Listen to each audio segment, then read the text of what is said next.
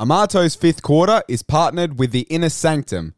The Inner Sanctum, founded in 2020, is the new ball game in sports journalism, which aims to take you behind the closed doors of sporting clubs around the country in an effort to tell the stories of those on the field.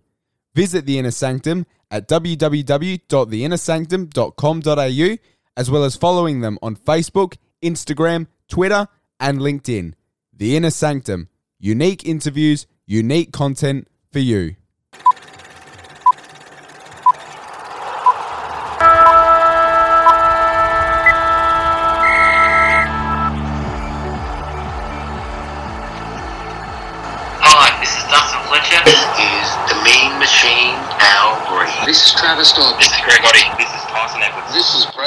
This is Dale Kickett. This is Eugene Galekovic. This is Kevin Brooks. This is Jack Fitzpatrick. This is Daryl McDonald. This is Sam Jacobs. This is Calvert. This is Marcus Burris. This is Sean Redditch. This is Hamish McIntyre. This is Andrew Blahoff. This is Graham Corn. This is Brian Curl. This is Jason Ackermanis. This is Chris McDermott. This is Mike Ellis. This is Kevin Litch. This is Matt Smith. And you're listening to Amato's fifth quarter.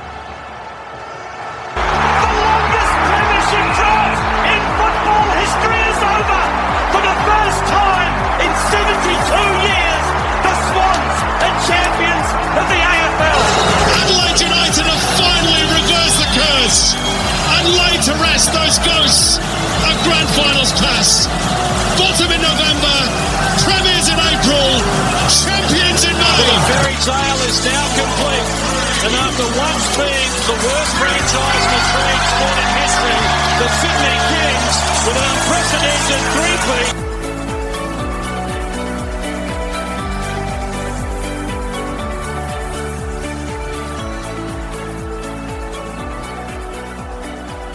Ladies and gentlemen, it's great to see you. Welcome to another episode of Amato's Fifth Quarter. I'm your host, Dan, and tonight, my special guest is former A League legend, three time championship player, and former club captain of the Brisbane Roar Football Club. It's Matt Smith who joins me tonight. Now, Matt's story is a little bit different from a lot of other footballers. He's originally from England, was was born there and, and raised there, and, and fell in love with football from a young age, and sort of came up the ranks to eventually make the professional level here in Australia. But unlike a lot of other athletes, he didn't actually become a professional footballer and uh, make a full time living until he was 27, which is obviously quite late. A lot of other, not just footballers, but sporting people sort of get to that professional level late in their teen years, early 20s. So 27's, well, certainly you've got a different view of life compared to 18 years old. And Matt and I discussed some of the reasons why he didn't make that professional level until a little bit later in his career.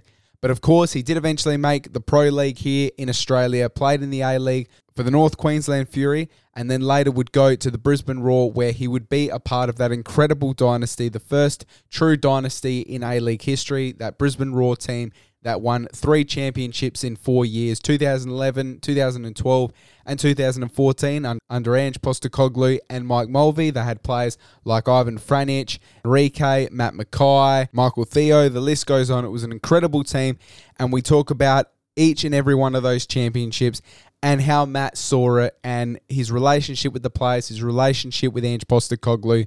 Uh, that was really interesting to listen to, and I think this is going to be an episode that everyone's going to enjoy.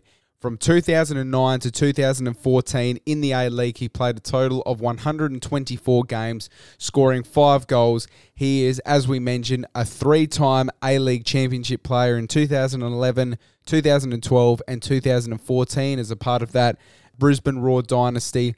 He was a two time A League Team of the Season member in 2010 11 and 2013 14. He was the Brisbane Roar captain from 2011 to 2014, and he also represented the A League All Stars in 2014 against Juventus.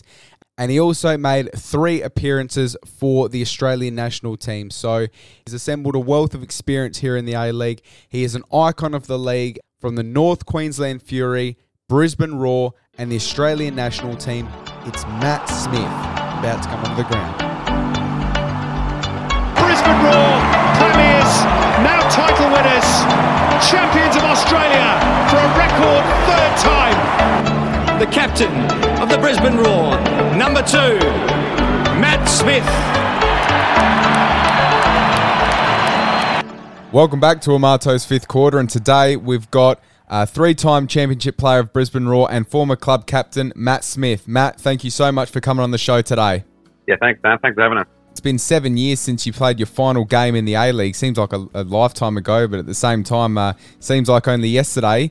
And it was a couple of years since your last professional gig. So, what have you been up to since then? Where is life at for you here in, in 2021? And do you miss playing football professionally? Yeah, I mean, um, you're making me sound old now. Seven years is uh, seems like it's a long time, which, which it obviously is. But I've had some very, very great and fond memories at, um, at Brisbane Roar, which they only feel like yesterday. So it um, was a was a fantastic era for, for the club and you know my, my fellow teammates throughout those years, and obviously the, the key the key people involved. So. Um, yeah, seven years seems like a long time, but it doesn't. Um, it definitely doesn't feel like that. But uh, yeah, obviously it's been a couple of years now since I um, retired from from pro football. Um, in what's been a, an interesting playing career, um, spanning across many years and, and, and, different journeys and ups and downs, uh, like most footballers have. We all have our own unique story. Um, I guess since I since I finished in Hong Kong, um, the last eighteen months I've obviously transitioned from professional football into semi-professional football. Um, so you know, I guess during during that course, I um, I went and uh, played and was a technical director and, and head coach of an under 18 team at, at Gold Coast Knights um, for um, for several months, and then um, an opportunity arose to to come and join Brisbane City as the, the overall director of football. Um, and uh, and I'm still playing, but um, I've also transitioned now into the, the head coach of the club. So I guess from a playing professional point of view, I, have now transitioned into running a running a football club, um, being head coach of a of the men's first team, and, and obviously still still putting the boots on um, for these uh, for these last moments in, in my playing career. So, do you think, and I ask this question a lot to to my guests, when you've been in the sporting industry for pretty much your whole life, when you retire from the professional game, it's hard to give the game away altogether? Yeah, I think that each each individual player is a little bit different. I've I've personally been been very lucky with injury. Um, I know that some players don't have the longevity in their career um, and have gone on to either stay in the game through coaching or administration side of sport, or they've or they've given football away completely and um, had you know secondary um, careers in in all walks of life. So the um, you know, I guess my my journey was a little bit different. I, I only turned professional at 27. Um, despite being at a pro club when I was younger, I got I, got released when I was young, and then I, I was very lucky that I was able to get back in later on in my in my football career. So, um, you know, I had I had 10 years um, playing playing pro football, which again, very very grateful for. But since since transitioning or since retiring, um, I think that there's for me personally, I still like that element of um, being on the pitch. I guess you could say I'm of the mindset that um, I'm coming towards the end, but um, I'm still physically and mentally able to, to play at the current level that I'm playing at. Um, however, I think that uh, that's that's just my mentality. As much as I can, I, I'll continue. But I think I think the time comes where you know you know when you, when your time's up, and um, I'm not too far off that. I guess you could say I've got some very good players in and around me, which are almost half my age now. So the other deciding factor is, you know, if I'm still hanging around, then I'm potentially preventing a younger player developing into into um, into the shirt, so to speak. Taking you back to the start, Matt. So you're of course born uh, in England. Uh, whereabouts did you grow up? Uh, if you're happy to talk about it, uh, give us a bit of an insight into your family life, and and also where did your love of football originate from? Yeah, good questions. I think I'll start with that one. Like the love of football started from, I guess you could say, my father. Um, in England, football's, um, I guess you could say, uh, it's it's totally the number one sport where you wake up in the morning and the first thing that you read is the back pages, the back pages of the paper. Um, football's everywhere. You, you walk down the street, you talk football, you go into your, your local supermarket or your or your corner shop or where it may be, and football's everywhere. So when when you're surrounded by an environment and community that's that's so heavily engrossed in football, it's it's not a difficult one to kind of bleed yourself into. So my father played, and as early as I can remember, I was you know carted around in the back seat going, going to watch his games. So I, I kind of fell in love with with the sport from from, that context, and growing up in school, um, all of your all of your friends are playing it as well. So um, that's how I, I started falling in love with the game. Um, how it all started in, England, it's, it's a lot more localized at the beginning than what it is here in Australia. You have very very small village clubs, and everyone plays with your local village club, and um, that's how it started for me in a in a very um, localized um, village club, and uh, we were lucky to play in, guess you could say, a, a county league. Um, and then I was I was picked up by Portsmouth Football Club at the age of ten. Um, I guess you could say for my performances, like you don't play any league games up until under 10s anyway over there. I don't know if it's changing now, but um, I was picked up pretty quickly by pro club, and I spent the next seven years going through the whole academy development at at uh, Portsmouth to to be released at 17. Um, so my early uh, my early football career was you know based in Chichester and Sussex, and picked up by Portsmouth, which is southern England. Falling in love with the game because of I guess you could say family and environment, and um, was picked up at a pro club early particularly over there in England, there is a real defined pathway for young aspiring footballers, and there's, uh, I suppose, various ways you can make the highest level. Especially when you compare it to the pathways here in Australia that are sometimes non-existent. I know this was twenty odd years ago, but or, or nearly that long ago. But uh, when, making me feel old again, uh, not intentional. But um, when when you were coming through, were those sy- systems and pathways still as clear back then? Yeah, I think the big the big difference in structure. Um, I guess you've got to go back decades um, from from football history and heritage. Obviously, the, the English and British game um, has, has, been around a lot longer than what Australian football has. So, when you have the 100, 150 plus years of football opposed to, you know, in context, the Australian game, there's a significantly vast amount of difference. The next comparison is that obviously the, the population size in Britain is huge um, about 60 million mark.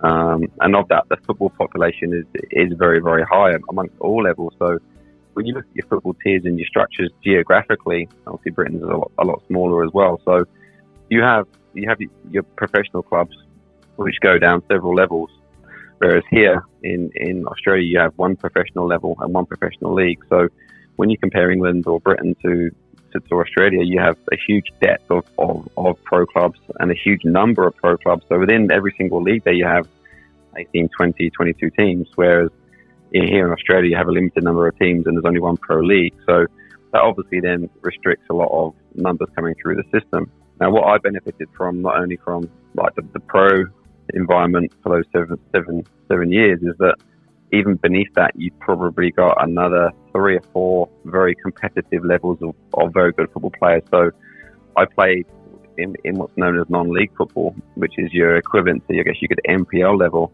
um, for, you know, until I moved to Australia. So I've, I've probably played at, at that non-league level, part-time or semi-professional for around four, five, six years before coming to Australia.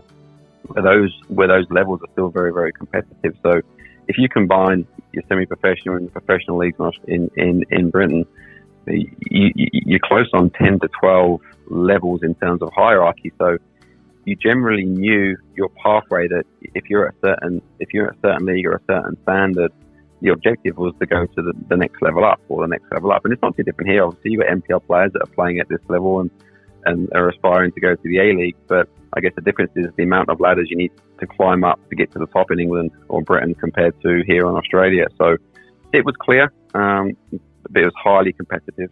Um, and uh, I guess you could say history and heritage and, and structure is a little bit different. Yeah, yeah, it makes sense. So, when was it through these junior years and coming up the ranks when you realised you were potentially good enough to actually make a full time living out of football? To be honest with you, it probably wasn't until I finished. So, I got released at probably going back a couple of steps, the reason why I didn't make it, being signed at 10 up until the ages of about probably 15, um, I guess you could say I was playing with no fear. I was playing full of confidence. Um, I was playing without any thought process of making mistakes. And probably the reason why I didn't make it uh, during those 16, 7, 8, 16, 17 was that I stopped doing the things that got me there in the first place. So, you know, making the easy options, not not playing poorly, but not impacting the game like I did in the previous few years. Um, not being brave, not being confident, not wanting to, like, being too scared of making mistakes is probably the biggest reason why I, I personally feel that I didn't make it. And it wasn't until I was offered a, a scholarship to a, to a university to do my master's degree, which was a full time football environment. So a lot of the universities in England now have got full time football programs, and I was one of the first kind of um, students to kind of be drafted into that full time environment from a football point of view, but then alongside doing my master's degree as well.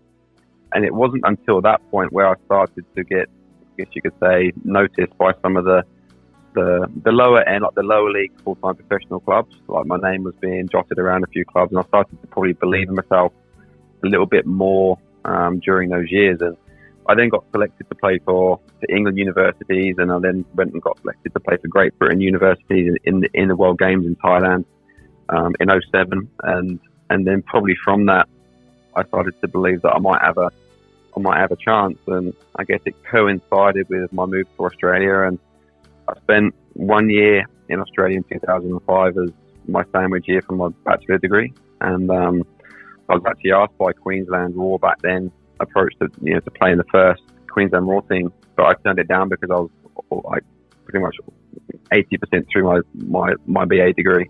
I, I, I then returned back to England.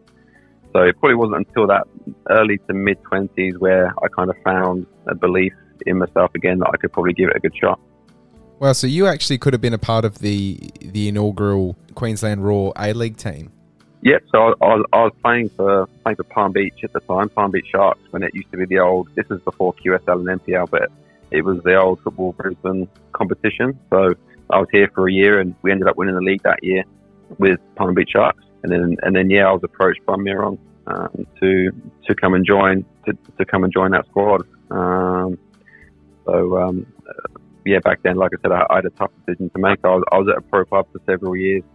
Um, I was released and, and, and let go, and with, with, kind of nothing to my name, so I had to like basically start again from a from a second career point of view. So I'd already invested three or four years in terms of my education and degree program, and I always knew I had to go back to England to finish off my degree. So it was a choice, more so at that point, to kind of finish what I started and, and return back to England. But yeah, there was that opportunity. There was an opportunity then. So are you more on the side of like do you believe you need to have something away from football? Because you said you, you obviously put your studies before your your football. Do you think it's important to have I guess a plan B? Yeah, absolutely. Um, I've gone full circle. So when I was when I was at Portsmouth going through my teenage years, I put my football first ahead of my education.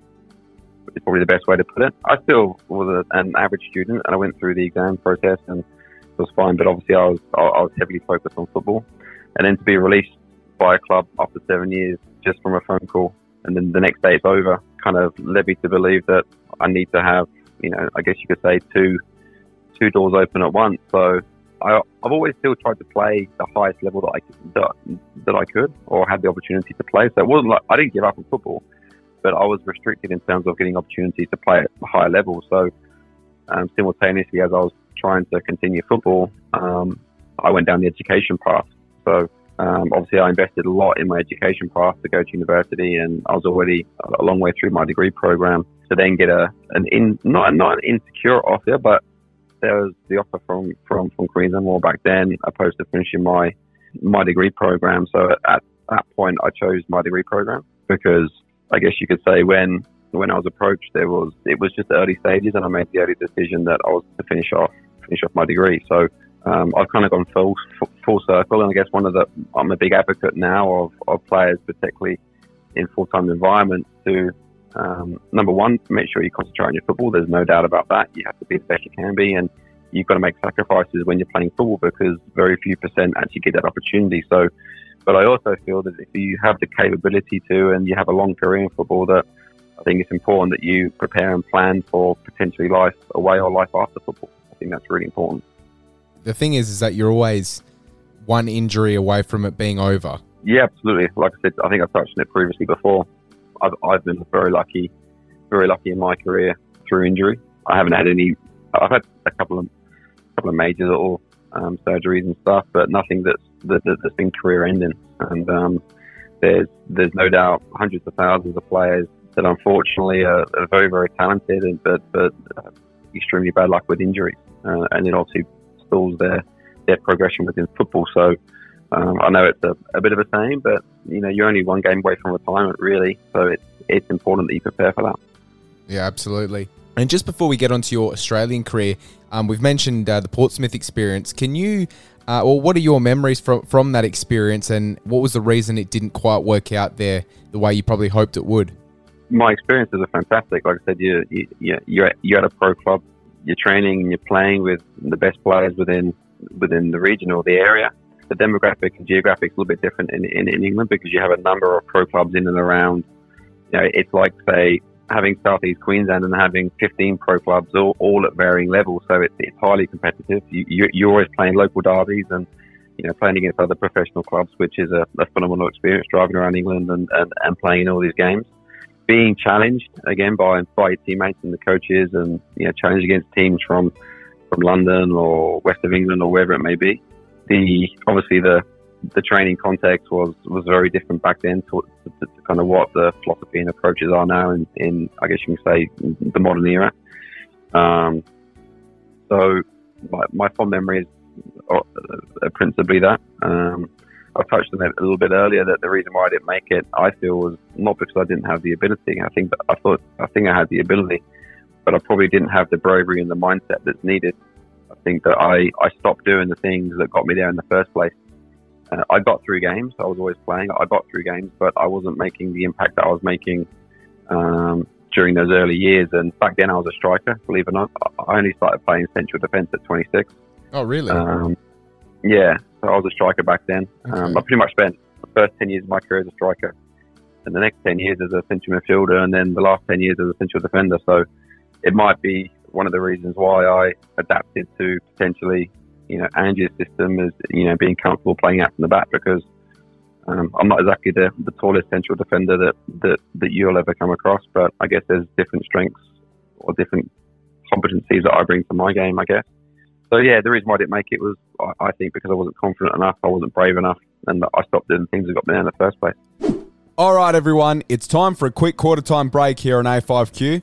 Recently, I've become an ambassador of Pete and Pedro, the kings of men's hair and beard grooming. The days of the caveman are now over, gentlemen. We all need to keep on top of our hygiene, cleanliness, and style too. Unfortunately, most chemist store products do not achieve this efficiently. So if you want high quality results, you're going to have to go for high quality products. Pete and Pedro, established in 2013, offers premium hair, beard, and grooming products and tools for any well groomed man.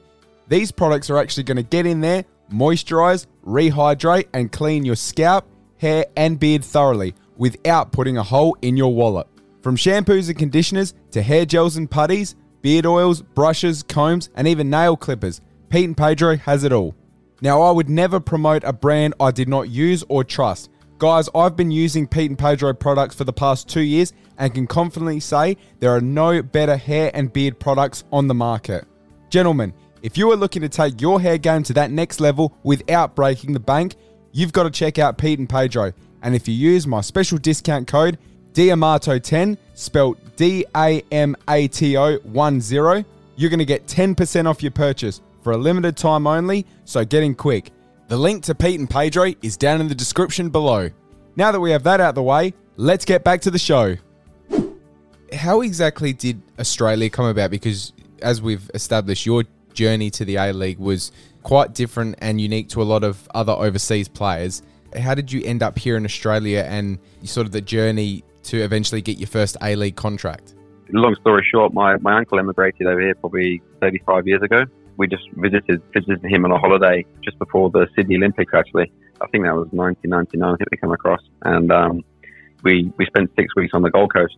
Um, I was 16, 17 at the time, and um, my parents returned and, and basically said that they wanted a, a lifestyle change, and they went through the immigration process of moving from England to Australia. I simply fell underneath their application, so I didn't have to process anything. My parents done all the paperwork and all the legwork, and my name was one of uh, my name was simply a family member. So they moved over here in 2004, whereas I, was- I was still in England doing my doing my degree program. So like I said, I spent a year here in 2005. Um, and then I went back in 2000 and 2005 and returned in 2007. And um, I always knew that I was going to rejoin my family once I finished my education.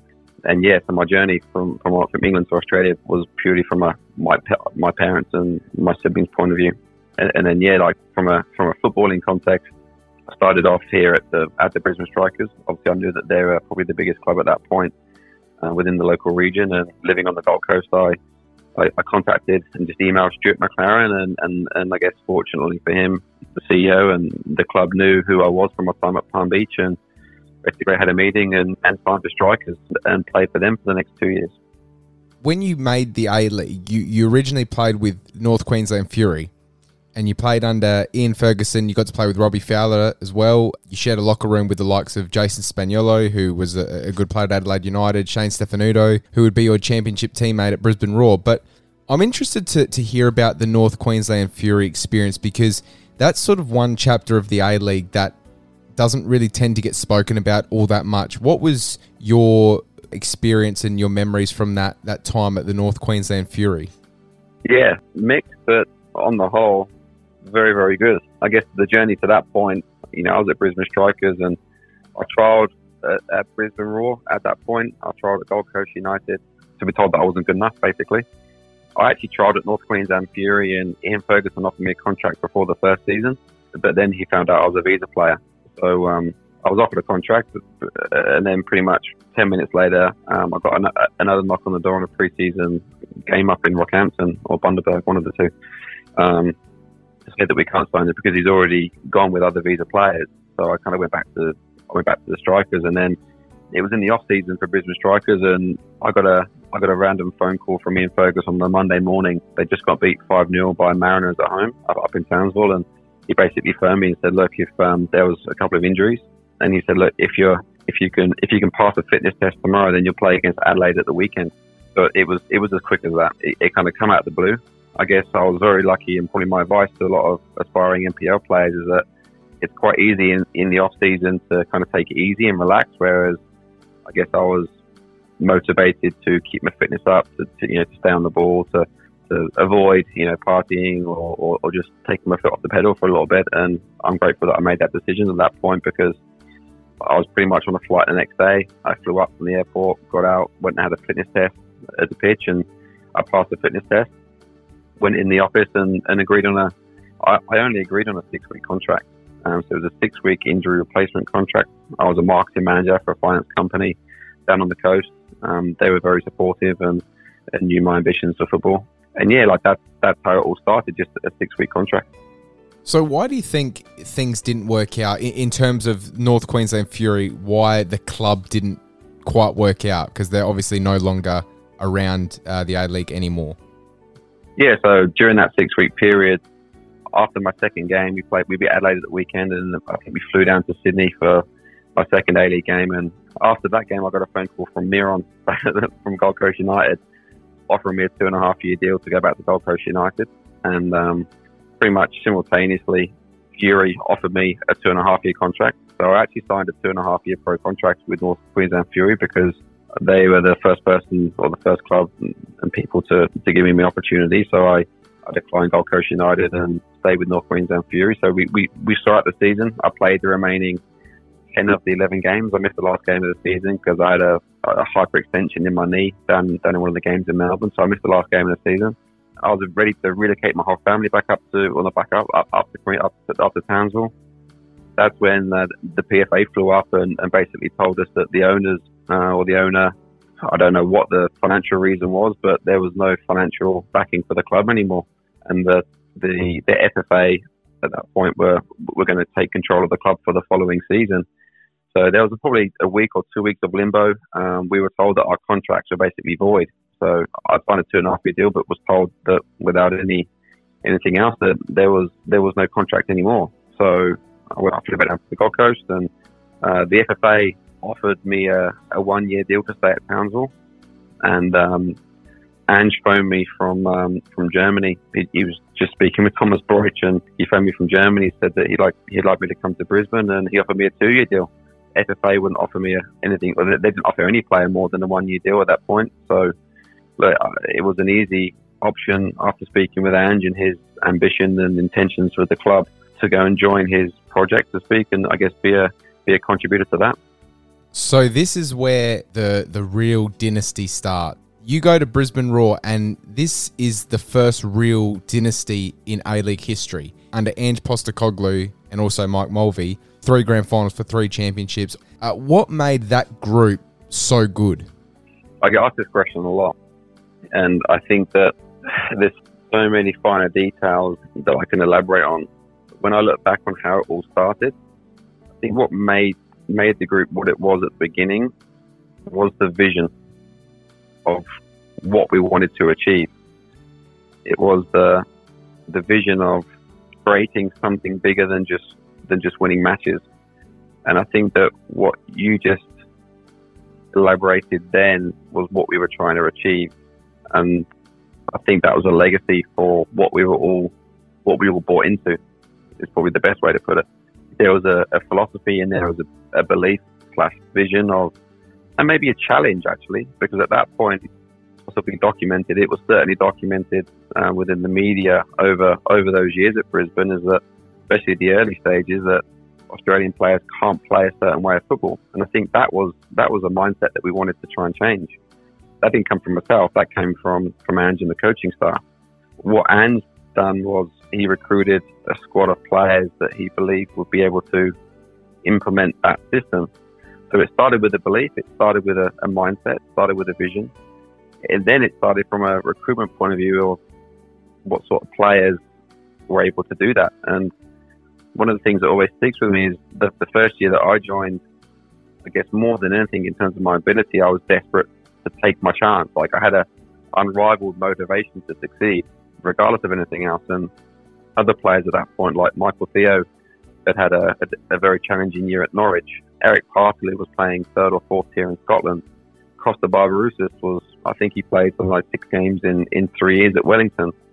Um, you know, the recruitment of players coming in all had a unrivaled desire to want to succeed and take an opportunity.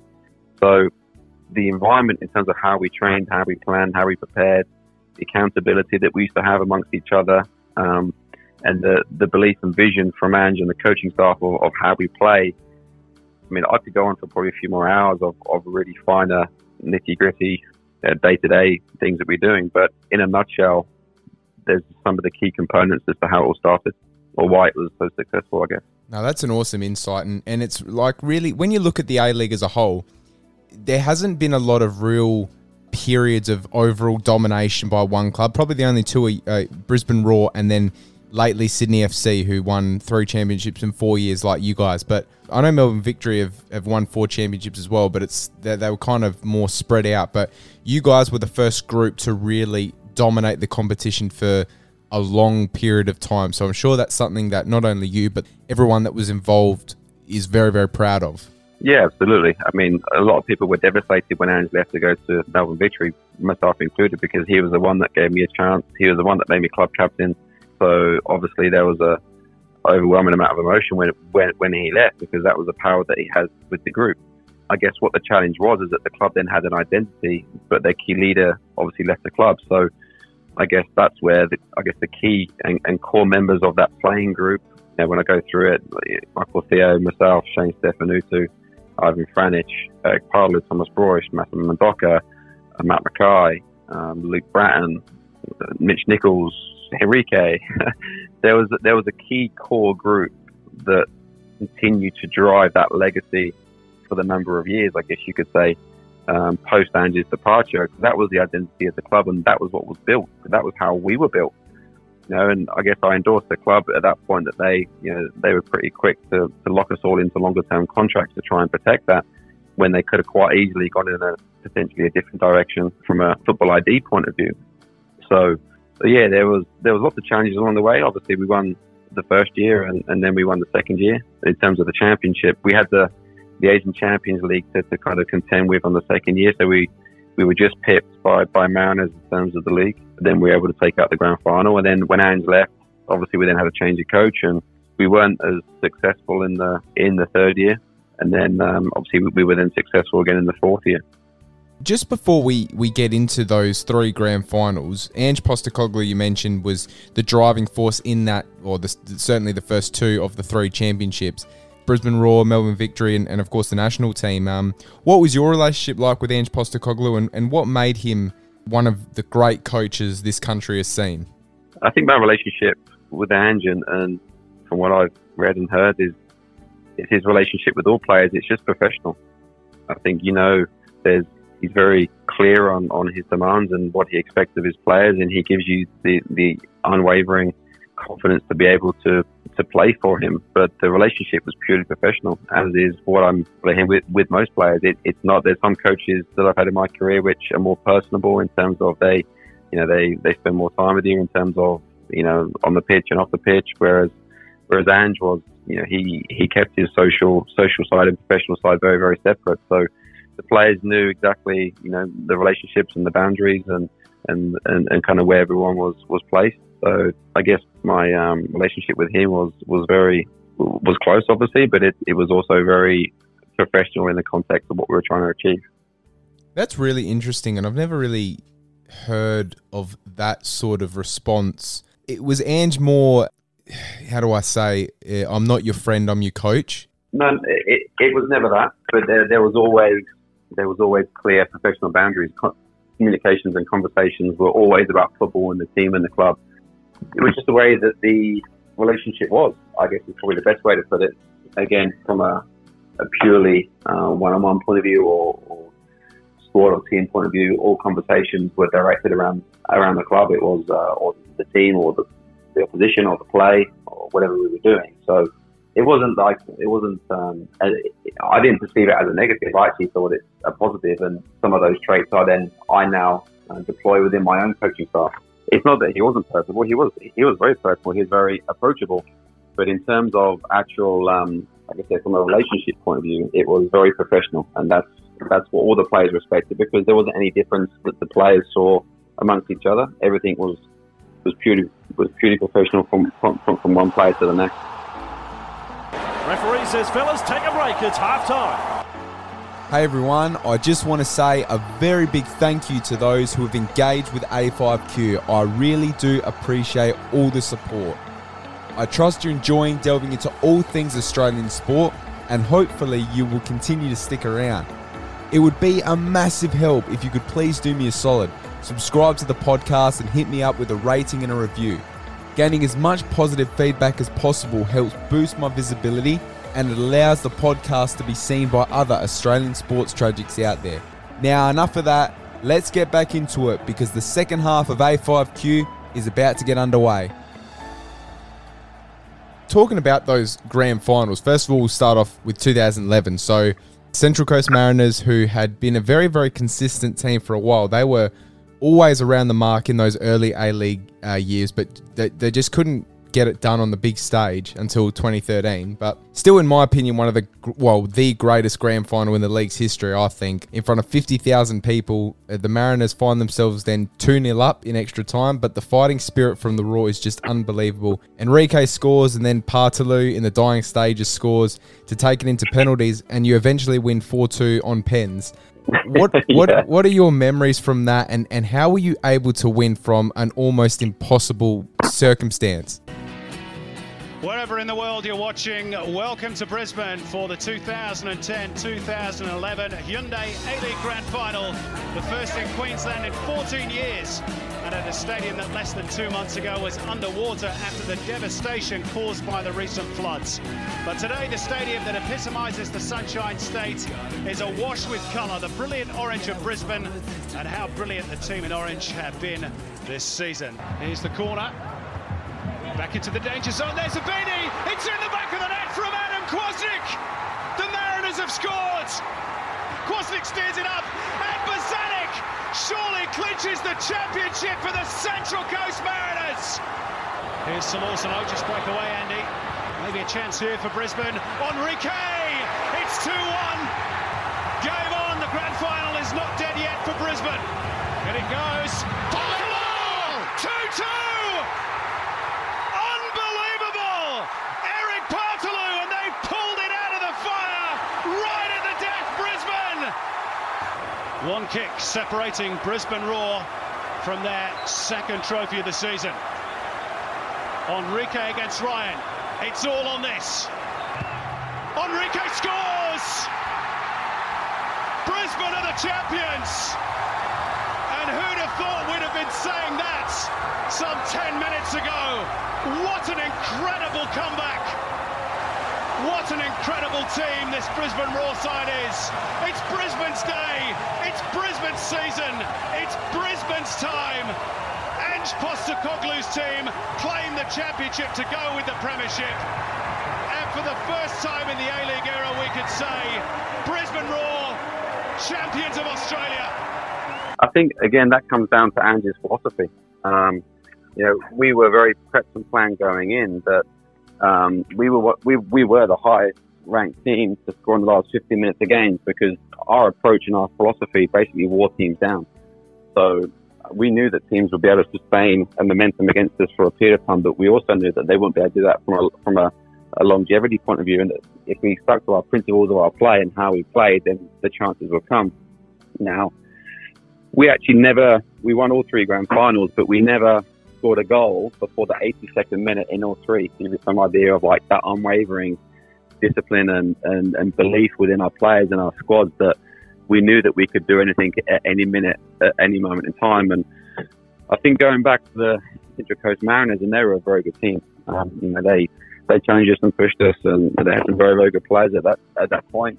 Um, and um, probably the biggest difference in them last four minutes of the grand final was that tactically um, they played a very very good game. The last four minutes, they probably changed the way that they played. Whereas, and and you know, for 160 minutes, they done very, very well. But then they changed how they played, and then we didn't change how we played. And um, I guess we then got the opportunities. And, and look, a corner is a corner as well with without Carlu's header. But up until that point, like I said, we had a we had a belief that we'd always, you know, get an opportunity. We'd always um, continue, and, and we never gave up. Is probably the biggest thing, and that comes down from our preparation and training. And 2011 was, of course, your first championship in the A League. What's that feeling like when you know, I guess, you're forever scripted in A League history as a champion?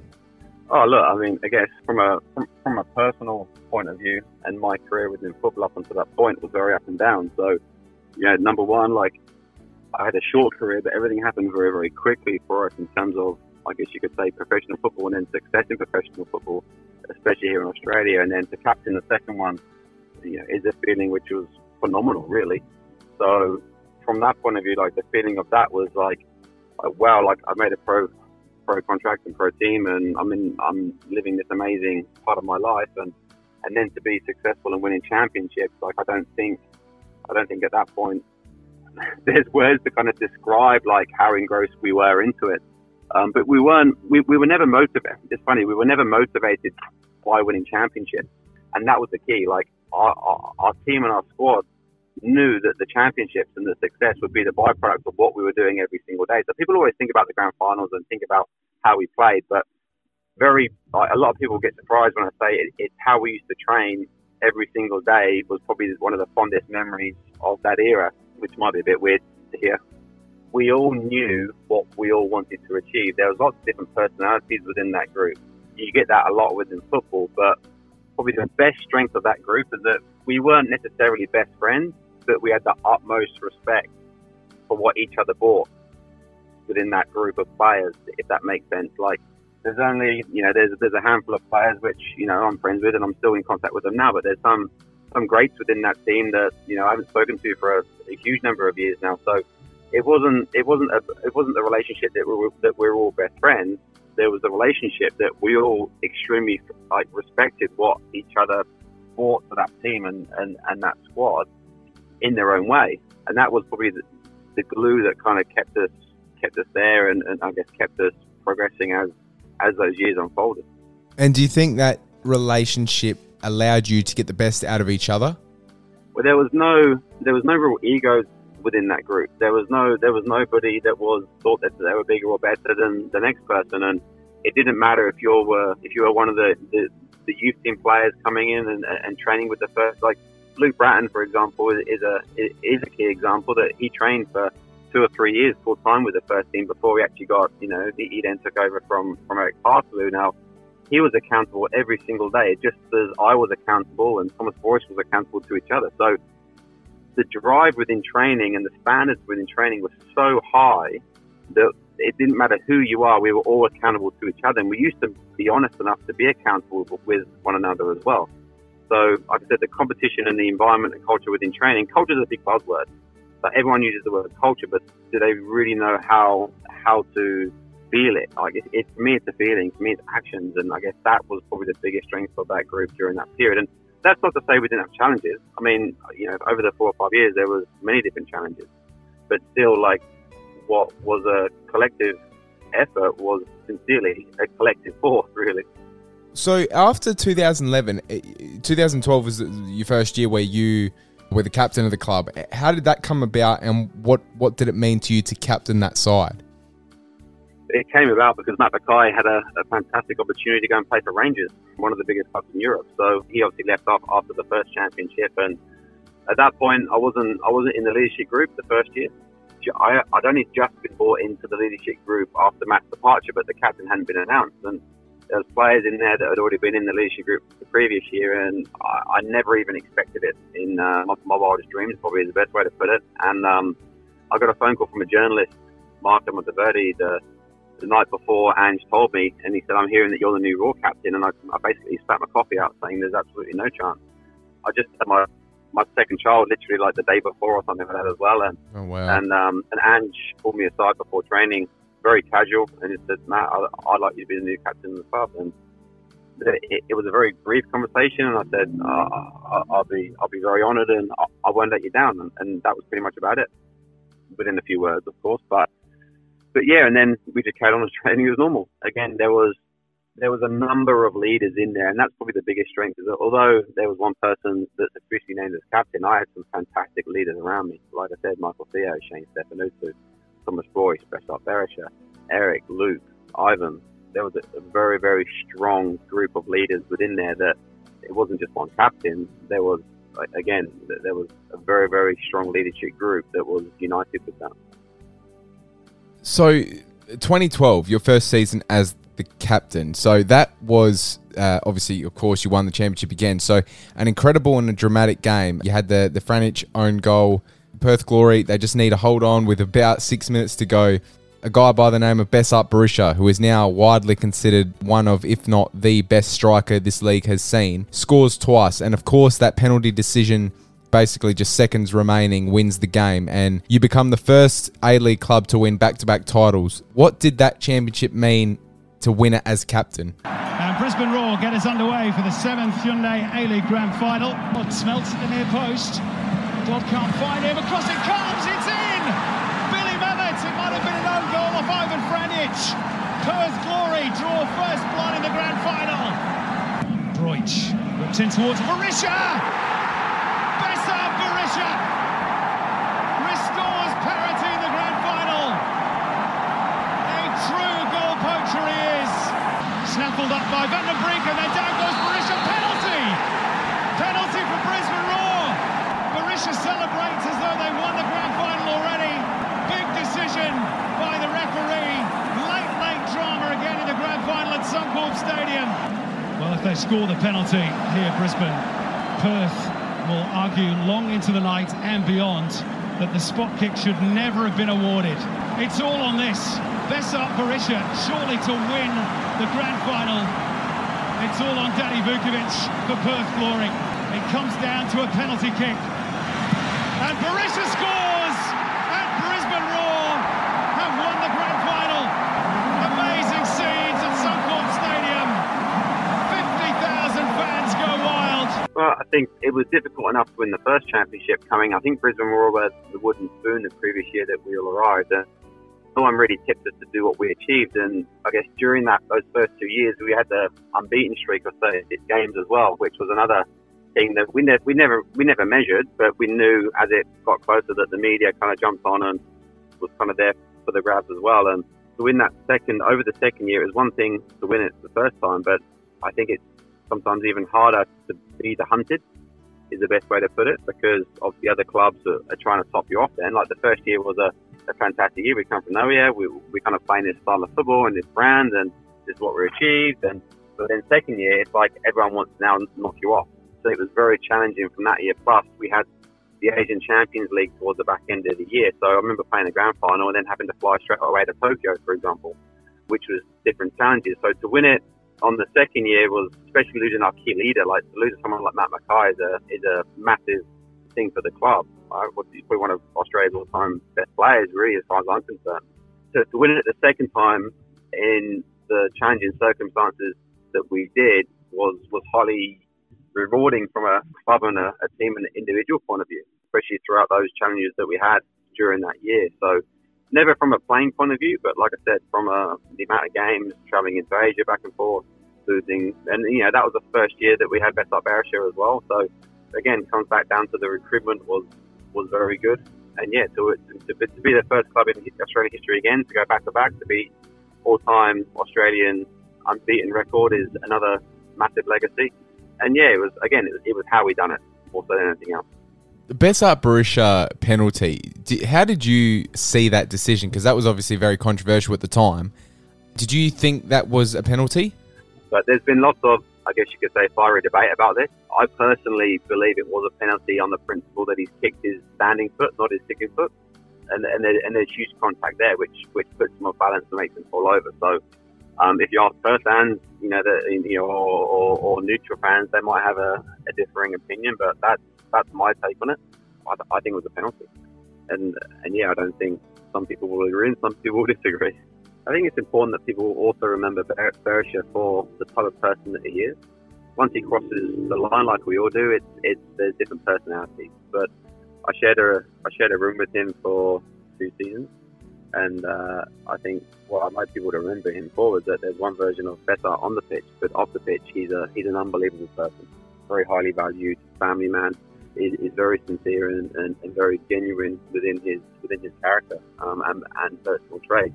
From a football side of things, I don't think there can be too many questions asked about who is one of Australia's all-time best strikers, domestic or international, because you know to win, I think he's won five championships, numerous goals. His work off the ball is, is phenomenal.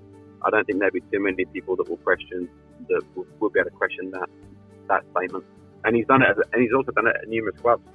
I know that Western United weren't, weren't as successful as Victory or the Roar, but to be able to go down to, to Melbourne and also win it there as well, you know, to change himself in a different way, um, is another feat for that too. No, I agree. I think people talk about his theatrics and stuff like that, but I I don't think you can deny he is one of the best strikers we've ever had here in the A League. Probably number one. I bet you, if anyone said, would you take Ber- Besart Berisha in your team, even if they didn't like him from the outset, they would still him. Before we get into the final stretch of this incredible chat, we need to take a final break for three quarter time here on A5Q. Now, as I'm sure you're all aware, I love podcasting. It really is an enjoyable ride and a chance for me to share my passion to the world. So, why don't you do the same? Whether it be a sports podcast like mine, a comedy podcast, an educational podcast, a movie, TV show, or gaming podcast, or even if you just want to get a few friends together for a weekly chat, it doesn't matter what your podcast is about. What matters is setting it up through Podbean. Podbean is the best and most certainly the easiest way to start a podcast. And the best part of it is, it doesn't cost you an arm and a leg. If you hit up my special link at www.podbean.com slash A5Q, you'll have the choice of starting your brand new podcast for as little as $9 per month on an annual plan. Now, that is an unbelievable price considering you'll get unlimited storage, beautiful podcast themes, you'll be able to map your own domain, comprehensive podcast stats, and podcast monetization. Now, guys, I tried to set up my podcast with a few other websites and just couldn't work it out. It was way too complicated, but Podbean was just so simple, so easy to use, and it produced the results for me. So, definitely, if you've been thinking about starting your own podcast, but you've got no idea how to go about it, visit www.podbean.com slash A5Q and get started with Podbean today to join the Pod family. Or if it's easier, the link will be in the description below. But in the meantime, let's get back to the show. So 2014 is the last of the three championships against the Wanderers, who, uh, in their second season in existence, were already playing in their second grand final. Again, you're 1 0 down. Besart Berisha once again strikes deep into the game to clinch the draw, and you win it in extra time. How does that 2014 title stack up with the other two? Because of course you had a different coach this time around. Yeah, what did what did that that third and final championship mean to you? Some fans on hand for the ninth Hyundai A-League Grand Final between Brisbane Roar and the Western Sydney Wanderers. Those Wanderers fans perhaps sensing a goal is imminent.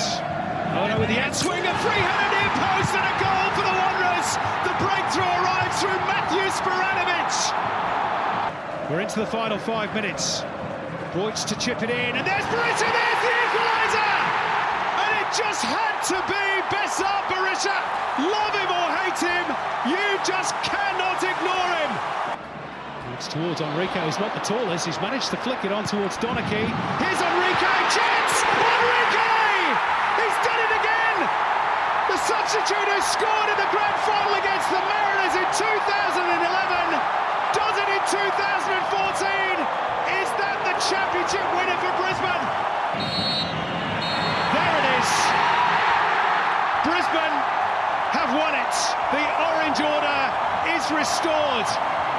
It took just one season of transition, and the team now led by Mike Mulvey are back on top once again. It's cruel on the Wanderers. They're beaten for the second year in a row in the grand final, but Brisbane Roar, premiers, now title winners, champions of Australia for a record third time. The captain of the Brisbane Roar, number two, Matt Smith. Firstly, I'd just like to congratulate Western Sydney on such a superb season. I think the, the top two teams in the league, it was only fair that we squared off in the grand final. It was a fantastic game. It was a very, very tough match. We wish you all the best for the coming weeks. For our fans, we owed you this from last year. Plain and simple, this wasn't good enough. We set about pre-season, making sure that we wanted to be the hardest working team, the best performing team, and now the most successful team in the club's in, in the A-League's history. Thank you very much and enjoy the night. Thank you. Well, obviously we weren't successful in the third year, so the fourth year was all about basically getting getting back onto plan. Maybe is the best way to put it. So obviously going into that season, you know, there was a clear objective that we wanted to regain our titles back.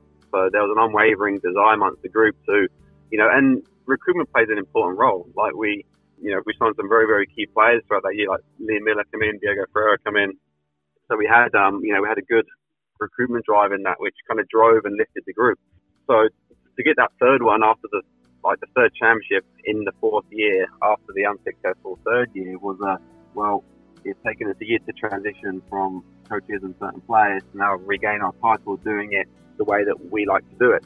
So again, it was it, it was a year which we were very very dominant. I think that we finished pretty similar to, to the first season. Actually, we won the league with you know a few games still to play, um, and, and we went into the season very very strong. So again, it was different different feeling. It was more about okay, well, we were dominant for two years. We've had an off year, but we're certainly kind of back in back in the groove. Maybe is the best way to put it. So, out of those three championships, is there one in particular you hold in the highest regard? Like, is there a three-two-one order, or do you look at them all equally? it's a very changing question now. I think that uh, look, the emotion, the emotions were highly different on all of them. You know, the first one to, to kind of go from nowhere, you know, and then I guess you could say dominate the league and, and do it how we done it was, was just we were one of Australia's greatest sporting moments. The second year of going back to back and having to defend our title and playing in Asia and, and still being successful was a, a different emotion. And then to be unsuccessful and have to get back to those sorts of levels and standards is a is a I guess you could say a different type of emotion. So it's very tough for me to say a three, two, one. Um, I kind of class them as all equal, but just of varying degrees and and and and, and varying levels, really. Which I know that you're probably looking for a three, two, one, but again, I've been I've I've been very lucky in my career that you know I've been able to you know have three experiences on that, whereas you know some players don't, you know some very very good Australian players don't get the opportunity to be able to have that. Nah, definitely well answered. Can respect that 100% after this Brisbane dynasty is complete and, and 2014 15 um, the the Roar were were not really anywhere near the level they had been. They only really just snuck into the finals and were quickly eliminated. But uh, by this stage, you had moved on, so you signed in Thailand and you also later played in Hong Kong. Uh, what are your memories? Yeah, I mean, I guess started whilst I was playing at the Roar. Um, I guess being being successful as a, as a as a club meant that we, not only myself but other players, I guess, were were um, targets for, for, for, clubs in Asia. And initially, it was it was never um, my objective, or I wasn't, I guess, too interested in, in a deal in into Asia, principally because what we were building at the uh, Roar and obviously playing play, playing a, you know, a good role within that. Uh, I didn't, I wasn't too interested in any kind of moves away. And then after after the third championship, which was the fourth year, I was turning 32 at the point. Um, it was the, the year leading into the, to the World Cup when we won the league and the and the championship again. And and uh, I guess I I um, after that championship and um, I guess you know, trying to give you know a good shot to put, put my name forward for, for, for any for any kind of Socceroo squad. There was um, an opportunity from from Thailand and and um, at some point I guess at, at, that at that point after the third one, I guess it, it, it, started to spark a bit of interest to challenge myself at a pro level in a different country. You know, it's something that as a as a player I never really had throughout my career because obviously I turned professional very late on. So to get the opportunity to go and challenge myself in a different environment at the age of 32 was probably going to be my last chance. And people might think why Thailand and, and opposed to you know, potential deals in China or Korea or whichever ones have come up in the past. And the simple reason was is that when when other deals were offered to me, they were kind of offered to me through agents. And um, the the club that came in for me in Thailand was was Bangkok Glass, and um, they um, their owners were the owners of Singha Beer, and they they done things completely completely different. What what they, they they made the approach, and obviously they they actually the vice president of the club and, and the coach flew in flew into Australia, and um, we spent a, you know a couple of days. Obviously, this was you know under the um, permission of Brisbane Roar, of course. We spent a couple of days sounding each other out. They were very clear on what role they wanted me to play within their club, and I was obviously keen to digest and dig around in terms of questions and research as to as to that role as well. So that opportunity to come into Asia was probably the first time that, that the club had gone to that length to come in and sign me. And I guess other opportunities were dependent upon you know the club making final decisions on other central defenders around Australia or Asia. And whereas this one was you're the one we want. These are the reasons why. This is what you want you to bring. So it was handled very very differently. So I went into that deal going into Thailand knowing exactly what I was kind of walking into, really, uh, positives and negatives. So that that shows to me a level of uh, probably respect and professionalism that I hadn't received from other offers from China or Korea throughout my time at Brisbane. So that's how that kind of move come about, which generally excited me. It was a point in my career, like I said, it's probably the last opportunity for me to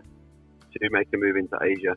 So that was the reasons why why I moved in there, and I was excessively surprised at the level of at the, at the beginning, the level of vision from from the club's point of view. They were probably a mid-table team when I first joined them, with you know a couple of good other foreign players and a reasonable level of local side players.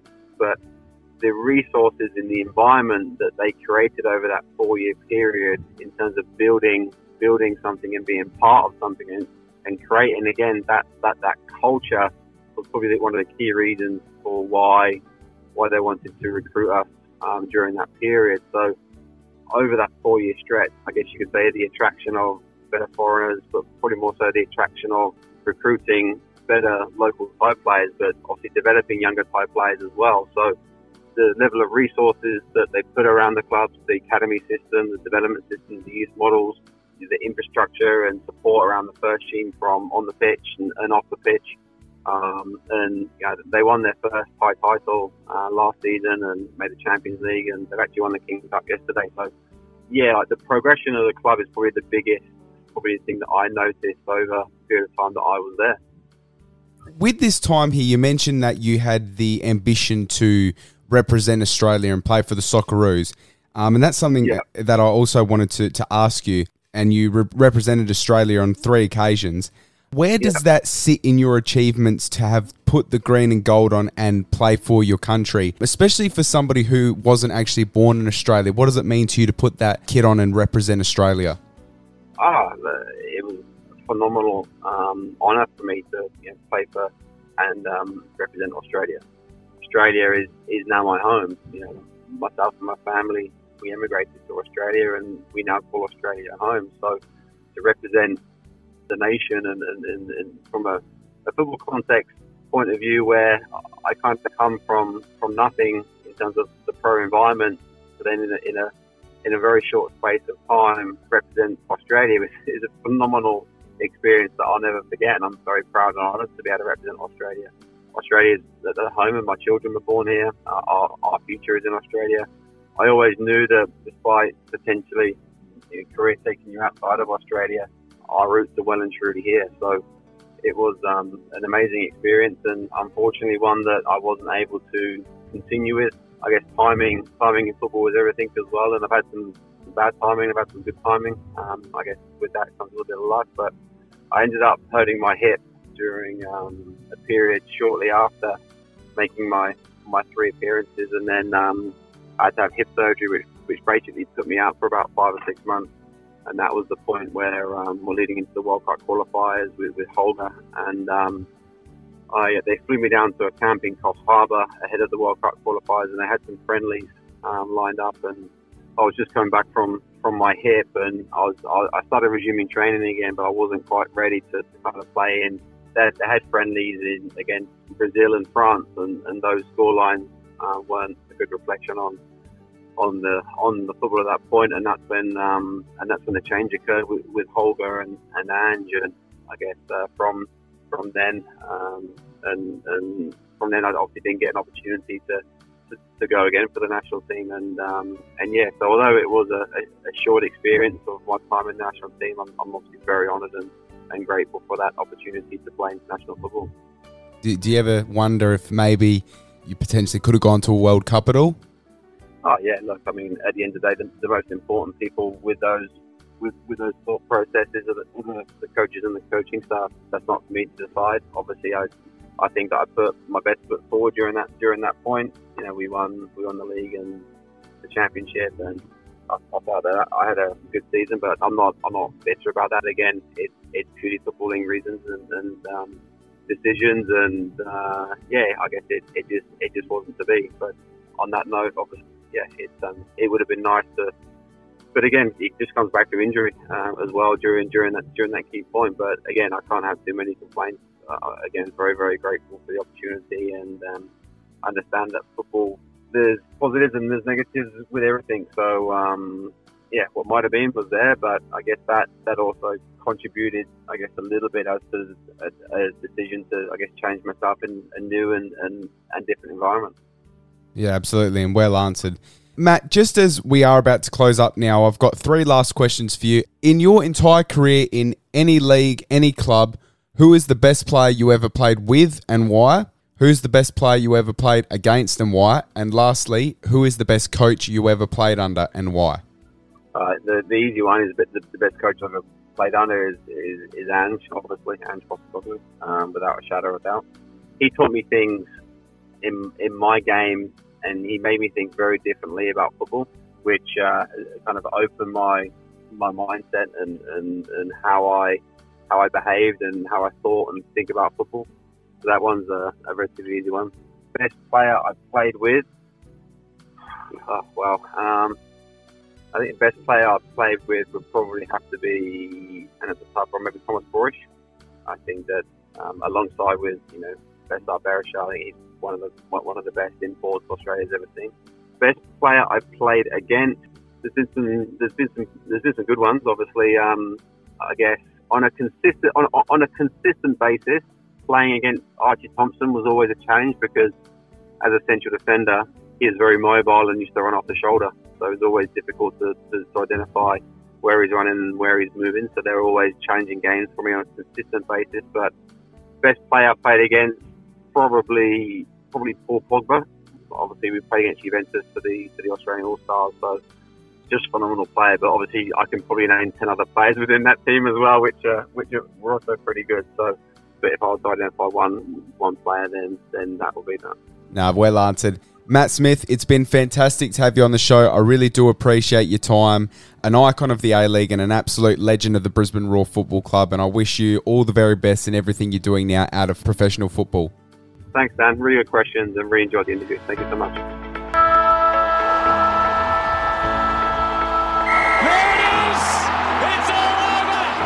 And that's a wrap. Thank you to everyone for tuning into A5Q. Don't forget to spread the word, subscribe, leave a rating. Until next time, old sport.